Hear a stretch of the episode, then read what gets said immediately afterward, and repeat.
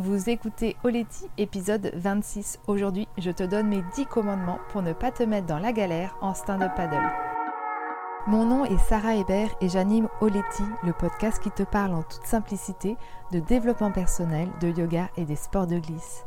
Oleti, ça signifie merci en Jéhu, un des 28 dialectes de la Nouvelle-Calédonie, l'île dont je suis originaire. En solo ou à deux, je partage le micro avec des femmes inspirantes sur des thématiques variées comme l'alimentation, le bien-être, l'environnement, le voyage, les sports de glisse ou encore la maternité. Mon but est de te donner les outils qu'il te faut pour aller à l'essentiel et vivre ta vie de rêve. Après 10 ans sur les circuits mondiaux en windsurf, je suis devenue la pionnière du SUP yoga en France et sillonne désormais les mers du globe avec mon compagnon et nos deux petits mousses. Alors si comme moi tu as envie de croire qu'avec du cœur tout est possible, écoute bien ce qui va suivre. Dans l'épisode précédent, je t'ai donné mes techniques de sauvetage en stand-up paddle.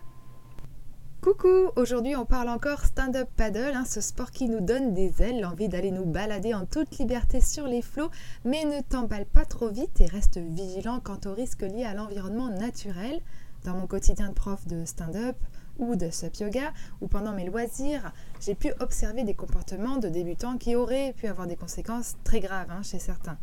Et parce que je veux pas que ça t'arrive et que je vienne te bichonner, toi, cher auditeur et auditrice de Letty, aujourd'hui, je te donne les 10 commandements pour ne pas se mettre dans la galère en stand-up paddle. Ce contenu, il est tiré de ma formation Sup Yoga Teacher Training où tu trouveras toutes les vidéos tutoriels pour t'aider à visualiser et pratiquer ces techniques. La prochaine session de formation, eh ben, elle a lieu du 3 au 28 mai 2021. Elle est donnée entièrement en ligne, donc tu pourras la suivre de ton canapé, de ton tapis de yoga, de ta planche ou de la plage. C'est à toi de choisir. Si tu souhaites maîtriser le pouvoir transformationnel du SUP Yoga pour toi et ou tes futurs élèves, inscris-toi à la liste d'attente. Le lien se trouve dans le descriptif de cet épisode. C'est parti pour les 10 commandements du stand-up paddler pour éviter de te mettre dans la galère. Numéro 1, connaître ton niveau de pratique et partir sur le plan d'eau et la planche qui te correspondent. Donc, euh, tu vas pas aller sur un plan d'eau où il y a des vagues si euh, tu fais du stand-up paddle pour la deuxième fois. Idem, tu partiras pas avec une toute petite planche si tu sais à peine tenir en équilibre sur ta board. Si euh, tu sais pas encore choisir ton matériel, ça tombe bien, on en parle dans l'épisode 27 d'Oleti, c'est le prochain. Numéro 2, vérifier ton matériel avant de partir. T'ait prêté une planche, qu'elle soit à toi que tu l'aies loué ou que tu viennes de l'acheter, il faut toujours vérifier euh, l'état de ton matériel et si euh, tu as bien euh, tout ce qu'il faut. Hein, voilà, l'état de ta valve, une pagaie, un leash, ta planche, regarder les coutures, etc.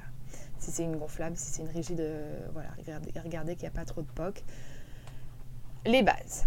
Troisièmement, consulter la météo, le vent, la température, les marées, c'est la base de, ton sport. Hein. Il faut connaître l'environnement naturel dans lequel tu pratiques. Quatrièmement, toujours faire le tour de ton spot avant de te mettre à l'eau.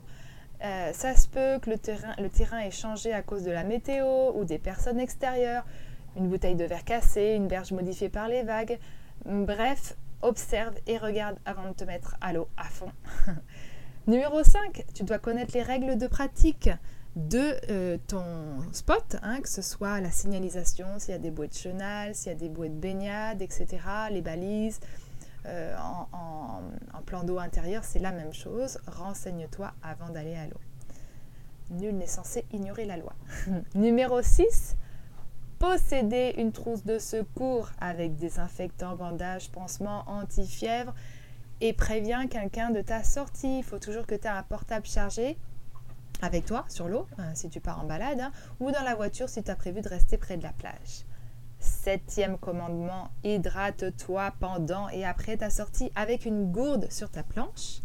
Mets de la crème solaire, attention, hein, on a des insolations ou des coups de soleil euh, assez régulièrement en stand-up paddle. Ça paraît évident, mais quand on est en vacances, on laisse parfois nos neurones derrière nous. 8. Si tu as le moindre doute quant au risque de vent violent, soudain et d'orage, rentre au bord t'abriter. Un sup, ça dérive très très rapidement. et euh, isolé sur la surface de l'eau, hein, tu es vraiment exposé à la foudre. C'est comme si tu lui disais Coucou, je suis là, tu peux me tomber dessus.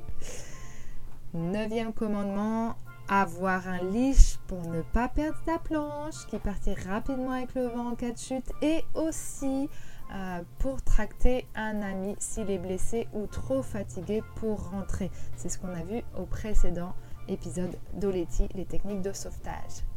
Dernier commandement, commence toujours par le plus dur dans tes balades. Alors regarde ta montre aussi. Hein il faut partir face au vent et contre le courant. Comme ça, si tu as deux heures devant toi, par exemple, et que tu euh, rames une heure dans un sens, tu sais que tu as encore une heure pour rentrer, poussé par le vent et le courant. Donc ça devrait bien se passer. Et ça tombe bien parce que souvent on est fatigué au retour à la fin de sa séance. Donc c'est toujours mieux de commencer par ce qui est difficile.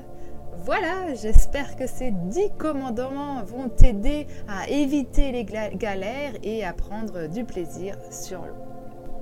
Dans le prochain épisode, je t'aide à choisir ta planche pour les balades et la pratique du stand-up paddle yoga. Merci d'avoir écouté cet épisode jusqu'ici. Si tu es toujours là, c'est que tu l'as probablement bien apprécié. Dans ce cas, je t'encourage à l'envoyer à un ami qui en aurait besoin ou à le partager sur les réseaux sociaux en me taguant sarah.hébert. Je t'invite également à t'abonner à Oleti sur ta plateforme d'écoute préférée. Pour finir, je serai très heureuse que tu me laisses une note et un commentaire pour faire des suggestions de sujets, d'invités ou pour me dire pourquoi tu écoutes Oleti et en quoi ça te motive à passer à l'action pour réaliser tes rêves. Retrouve toutes les notes de l'épisode sur mon site internet www.sarah-hébert.fr. Oleti les amis